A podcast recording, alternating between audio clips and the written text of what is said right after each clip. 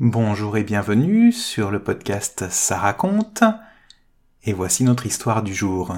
La reine des poissons. Une histoire de Gérard de Nerval.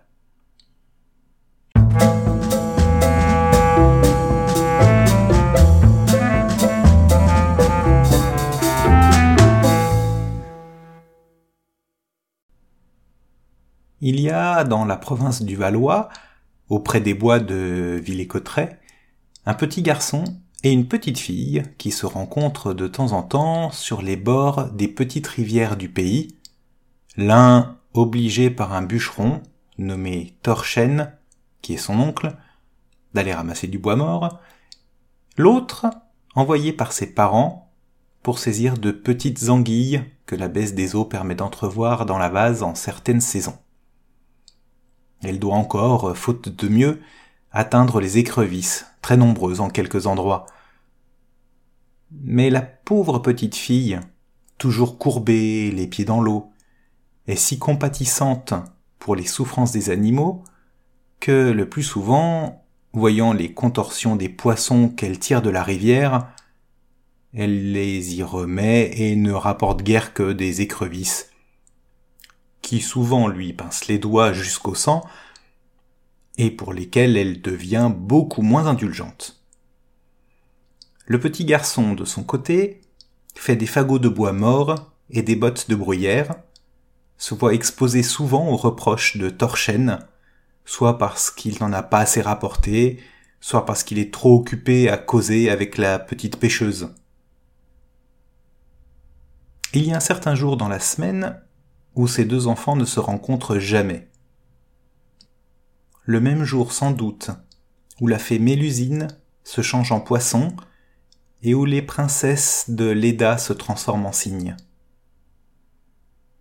Le lendemain d'un de ces jours-là, le petit bûcheron demande à la pêcheuse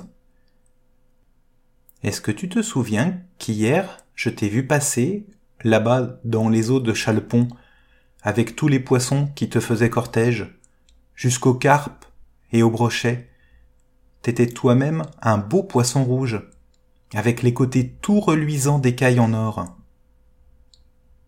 Oui, je m'en souviens bien, dit la petite fille, puisque je t'ai vu, toi, qui étais sur le bord de l'eau, et que tu ressemblais à un beau chêne vert, dont les branches d'en haut étaient d'or fin, et que tous les arbres du bois se courbaient jusqu'à terre en te saluant. Ah oui, c'est vrai, dit le petit garçon, j'ai rêvé cela. Et moi aussi j'ai rêvé de ce que tu m'as dit, répond la petite fille. Mais comment nous sommes-nous rencontrés tous deux dans nos rêves? Et c'est à ce moment que l'entretien est interrompu par l'apparition de Torchen, qui frappe le petit avec un gros gourdin, en lui reprochant de n'avoir pas seulement lié encore un seul fagot. Et puis, ajoute-t-il, est-ce que je ne t'ai pas recommandé de tordre les branches qui cèdent facilement et de les ajouter à tes fagots? C'est que, répond le petit, le, garde me mettrait en prison s'il trouvait dans mes fagots du bois vivant. Et puis, euh, quand j'ai voulu le faire comme vous me l'aviez dit, j'entendais l'arbre qui se plaignait. C'est comme moi, dit la petite fille. Quand j'emporte des poissons dans mon panier, je les entends qui chantent si tristement que je les rejette dans l'eau, alors on me bat chez nous. Tais-toi, dit Torchen, qui paraît animé par la boisson. Tu déranges mon neveu dans son travail. Je te connais bien avec tes dents pointues couleur de perles. T'es la reine des poissons. Mais je saurais bien te prendre un certain jour de la semaine et tu périras dans l'osier. Dans l'osier les menaces que Torchen fait dans son ivresse ne tardent pas à s'accomplir. La petite fille se trouve pêchée sous la forme de poisson rouge que le destin l'oblige à prendre à certains jours. Heureusement, lorsque Torchen veut, en se faisant aider de son neveu, tirer de l'eau la nasse d'osier, ce dernier reconnaît le beau poisson rouge à écailles d'or qu'il avait vu en rêve comme étant la transformation de la petite pêcheuse. Alors il ose la défendre contre Torchen, et le frappe même de sa galoche.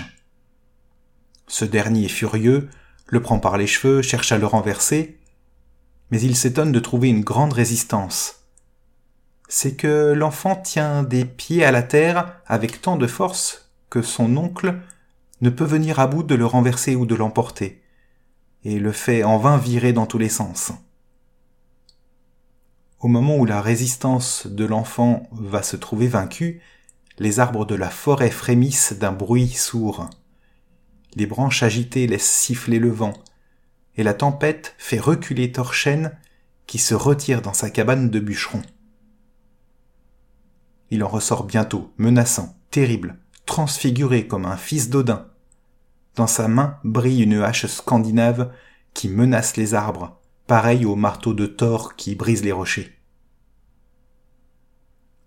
Le jeune prince des forêts, victime de Torchen, son oncle usurpateur, comprend quel est son rang et qu'on a voulu lui cacher. Les arbres le protègent, mais seulement par leur masse et leur résistance passive. En vain, les broussailles et les bourgeons s'entrelacent de tous côtés pour arrêter les pas de Torchen. Celui-ci a appelé ses bûcherons et se trace un chemin à travers les obstacles. Déjà plusieurs arbres, autrefois sacrés, du temps des vieux druides, sont tombés sous les haches et les cognets. Heureusement, la reine des poissons n'a pas perdu son temps. Elle est allée se jeter au pied de la Marne, de l'Aisne et de l'Oise, les trois grandes rivières voisines, en leur représentant que si l'on n'arrête pas les projets de Torchen et de ses compagnons, les forêts, trop éclaircies, n'arrêteront plus les nuages qui produisent les pluies et qui fournissent l'eau aux ruisseaux, aux rivières et aux étangs, que les sources elles-mêmes vont se tarir et ne feront plus jaillir l'eau nécessaire à alimenter les rivières, sans compter que tous les poissons se verraient détruits en très peu de temps, ainsi que les bêtes sauvages et les oiseaux les trois grandes rivières prennent là-dessus de tels arrangements que le sol où Torchen, avec ses terribles bûcherons, travaille à la destruction des arbres, sans toutefois avoir pu atteindre encore le jeune prince des forêts, est entièrement noyé par une immense inondation, qui ne se retire qu'après la destruction entière des agresseurs. Ce fut alors que le prince des forêts et la reine des poissons purent de nouveau reprendre leurs innocents entretiens. Et ce n'était plus un petit bûcheron et une petite pêcheuse, mais un sylphe et une ondine, lesquels plus tard furent unis légitimement.